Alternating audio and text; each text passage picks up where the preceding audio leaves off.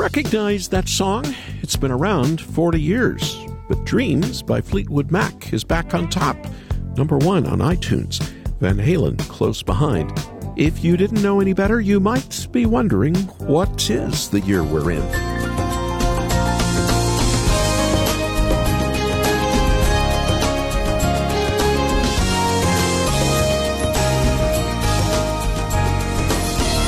These days, anything can go viral. Last week, a simple video by a man, Nathan Apodaca, skateboarding down the street, drinking Ocean Spray cranberry juice, and lip-syncing to Dreams by Fleetwood Mac. It launched the hit band back to the top of the charts, and Ocean Spray bought Nathan a truck as a thanks for all that free publicity. It's a feel-good story with all the positives. Mick Fleetwood even posted his own video recreating the viral moment and, of course, drinking Ocean Spray. Music is a way of bringing us together. It reminds me of a promise. He will sing over you in love. Christians are united by a greater song, the song of Christ's love given in the gospel. Welcome to Haven Today. I'm Charles Morris, sharing the great story that's all about Jesus, and we're starting a new series this week on this Monday called Come Unto Me. You know, I heard once that sometimes the godliest thing you can do is take a nap. Just get some rest. And I must confess, I've used that line to excuse one too many naps. But there's something true there, wouldn't you say? We need rest. This season of covid nineteen, some days, has left me exhausted. And sometimes the best thing we can do is to take the advice of Peter. Cast your cares upon him because he cares for you. And that's exactly what I want to do this week as we look at Christ's invitation to come unto him, all those who are weary and burdened. He promised to give us rest. And in a moment, we'll turn to Matthew eleven, where Jesus called us to come to him. But before hearing those encouraging words, I want to share something else of great value. It's called The Chosen, and it's a new T V series from a unique perspective. All eight episodes introduce you to people you've read about in the Gospels. But it uses some holy imagination to speculate about what they were like before they met Jesus Christ. Recently, the creator of the series and the director, Dallas Jenkins, sat down with the actor who portrays Jesus, Jonathan Rumi, and asked him how he balances portraying the humanity along with the divinity of Jesus. Well, I think one of the things that separates The Chosen from other projects, I mean, there's a number of things I can speak to about that, but um, what allows us to delve into the possibilities of what Jesus' humanity could have been like is the fact that we have time. We have space. We've got, you know, episodes and pages, and we're not limited to two hours to try to cram it all in.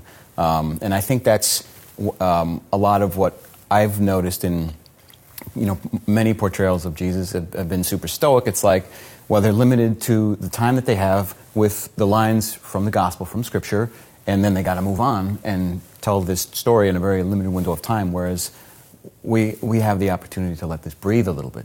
So for me, I think it's knowing that and then really just trying to empty myself of everything that is me uh, in service to being open as a channel for the Spirit to come and work through me and essentially raise my game as a human being. Mm. So to be the best version of myself around everybody at all times on set is how I approach the humanity of Jesus. Like, how would he have just interacted with people? And how does he deal with conflict? And how does he deal with humor? And surely a man that had such an intense ministry for those final three years in his earthly life uh, had to have been bestowed with a sense of, a human sense of humor to be able to deal with all the, the characters and all the You know, the, the quirks of, of the disciples and the people that he met and the people that are constantly asking him for things and for healing and, and you know, and he tired like we did. He'd go and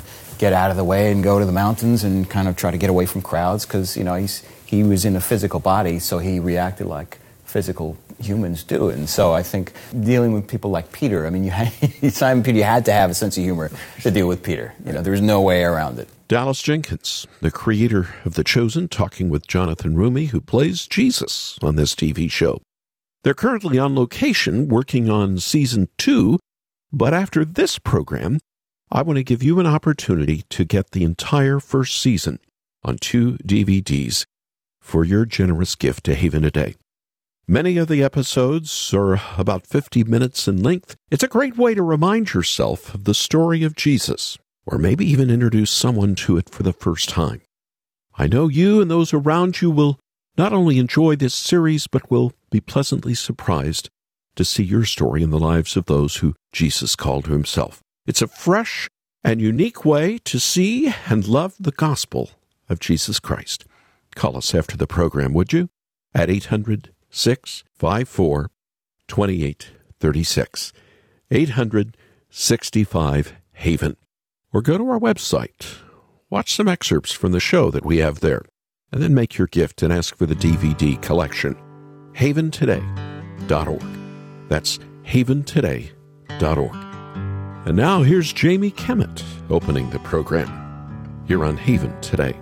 When the night comes, when you're all alone, or when there's trouble stirring in your soul, and if your world is falling apart, and just hold on for the morning break to dawn.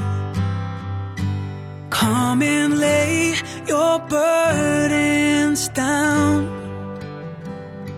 to the place where freedom is found.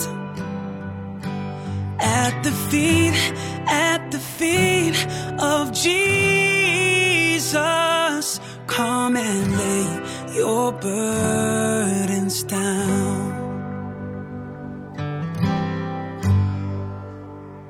When the deepest sorrow weighs on your heart, when you've prayed for answers, but the answers never come, for every tear that you cry, there's a promise He will make your burdens light. Come and lay your burdens down to the place where freedom is found. At the feet, at the feet of Jesus, come and lay your burdens down. Oh, lay them down. Ooh.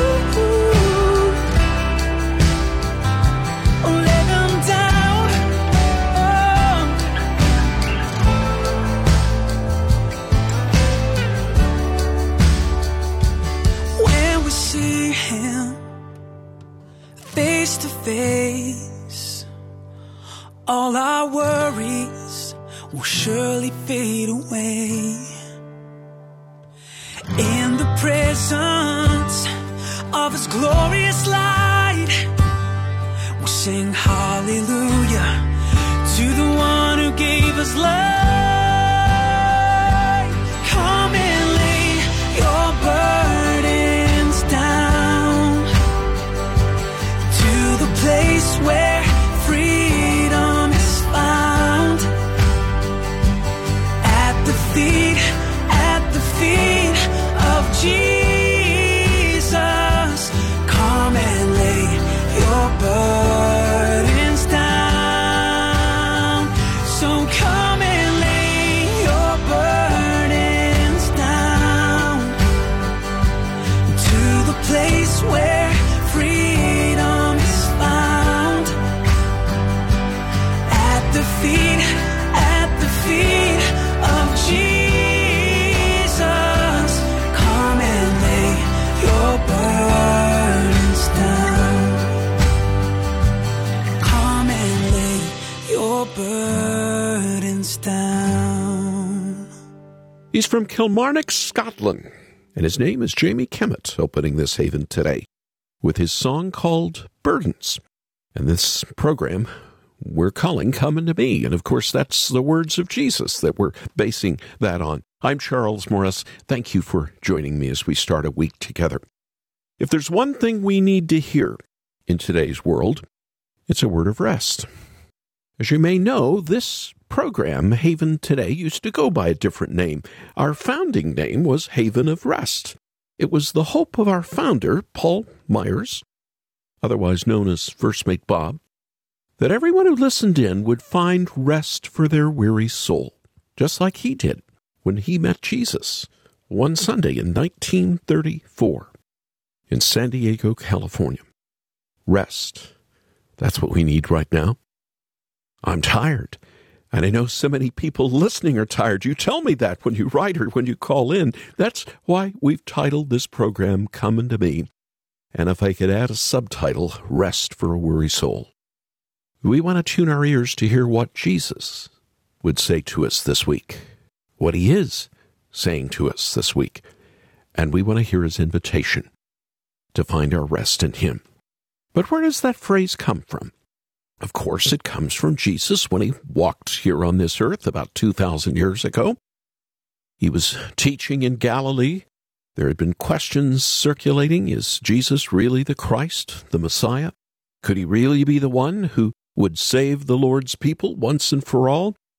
John the Baptist had been sure, but once he got thrown into jail, he began to question himself. It was in this place, Galilee, that Jesus settled the issue once and for all. He reminded John what was happening all around him. Things we need to remember, too. The blind receiving their sight. The paralyzed standing up and walking. Nothing like this had ever happened. The point was obvious, I think. Jesus was truly the one who came to save. But while he was there in Galilee, he also turned his attention to the ones who had come out to hear him. Those skeptics, the religious leaders, who thought they had everything right and all together. And then the poor, the hurting, the marginalized. He turned to them. And after saying a few harsh words towards those who rejected him, he had this to say in Matthew eleven. Let's listen to it together one more time. I know you've heard it before. Matthew eleven, I'll start at verse twenty-five. At that time, Jesus said, I praise you, Father, Lord of heaven and earth, because you have hidden these things from the wise and learned and revealed them to little children. Yes, Father, for this is what you were pleased to do. All things have been committed to me by my Father. No one knows the Son except the Father, and no one knows the Father except the Son, and those to whom the Son chooses to reveal him. And now we come to the famous verse that we're basing our series on this week, Matthew eleven, verse twenty-eight. Come to me, all you who are weary and burdened, and I will give you rest. And the famous text keeps going then in verse twenty-nine. Take my yoke upon you and learn from me, for I am gentle and humble in heart, and you will find rest for your souls. For my yoke is easy, and my burden is light. That was Matthew eleven, twenty-five through thirty. If anything ever deserved highlighting in your Bible, this is the place. I'm Charles Morris, and the program we're calling Come Unto Me, and the subtitle is Rest for a Weary Soul. You heard that right at the end there, didn't you? Come unto me, you will find rest for your souls. These are words all of us need to hear, and we need to hear them because of what the world expects of us. When we step out of our homes, we step into a world that expects us to earn our keep, to do the right thing, to make right choices, to stand for what's good and right. Our world expects us to show why we are valuable, to earn our value. It's why we have such an emphasis on production, economics, stock exchanges. It's not just because there are some greedy people, which of course there are. It's because our world is hardwired to determine your worth or your value based on what you can produce. So the words of Jesus should sound like sweet relief. Come unto me, whoever you are. Come unto me, and you will find rest That's a promise. And what amazes me is whom he says this to, what he said about himself, and how we get to receive this promise. First, whom did he say this to? Well, in verse twenty-eight, he said it. All you who are weary and burdened. I know that can mean a lot of things. It can be better translated, though, as exhausted. It's about labor, physical, emotional labor. This can happen a lot of ways. Putting in too many hours at the office or at your home office nowadays. Wasting too much time arguing with other people online. Spending your days making sure you aren't stepping out of line. That's us, and that's who Jesus was talking to. Weary, plain out, exhausted people. But what about burdened? Burdened means taking too much on your own shoulders. Here in Matthew eleven, it actually means having someone put too much on your shoulders. I've heard too many sermons like this, telling weary souls that they just aren't doing enough. They need to be more faithful. They need to give more money or spend more time serving in church. This is how they will experience blessing. How many sermons like that have you heard? It's burdensome. Yes, obedience is important, faithfulness as well, but what are we focusing on? I want to take Paul's advice to preach nothing but Christ and Him crucified. That's what we need to hear today. And are you feeling wearied and burdened this day? Christ's words are for you. Come unto me. You will find rest. But that brings me to the second thing about this text, what Christ says about himself. He said, I am gentle and lowly in heart. He wasn't harsh with us. I feel like I just have to say that again. Jesus Christ is not harsh with us. He won't overload us with tasks. He won't force us to work until we're exhausted. That's because he's gentle. He takes care of those who are suffering or hurting or weak. As Scripture reminds us, he doesn't break a bruised reed, a smoldering wick he won't put out. In all our zeal for the truth and for justice, sometimes we forget that our Lord is gentle too. That's something weary souls like ours need to hear. Christ is constantly stepping down and meeting us there in our need, gently helping us, and he is humble and lowly of heart. He could easily force us to obey, but he invites us to come to him and submit to him. He doesn't simply demand allegiance like so many of our world leaders today. He humbly came down to save us and make us his own. And that's the last part of this promise that always amazes me. How do we receive such glorious promises? My yoke is easy. My burden is light. It's not an invitation to add an easy yoke and a light burden to your already exhausted and burdened soul. It's an invitation to trade. Give Christ your weariness. Give him your exhaustion. This is no gimmick. It's not pie in the sky, a promise that if you come to Jesus, everything about your life will suddenly be just fine. It's a promise that he will save you from needing to prove your worth by working. It's a promise that you will be accepted, even though you sin and suffer.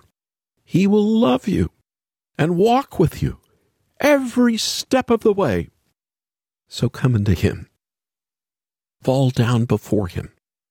Confess that you can't carry the heavy load of life by yourself. Your sin is too heavy. Your grief, your anxiety is too much to bear. He'll gladly take it because here's the best part. He already did. Jesus already went to the cross and bore your sin, that heavy load that you're suffocating under, only he's strong enough to carry it, to shoulder it. He carried the heavy burden of sin, and he carried it all the way to death. He knows what you're going through, and because he defeated death by the way of the resurrection, he's standing even now with open arms, ready to help. Come unto me. That's what he says. Find rest today. for your weary soul. Come to me right now if you're burdened down. Come to me and I will give you rest for your weary soul. I will ease your load. Come to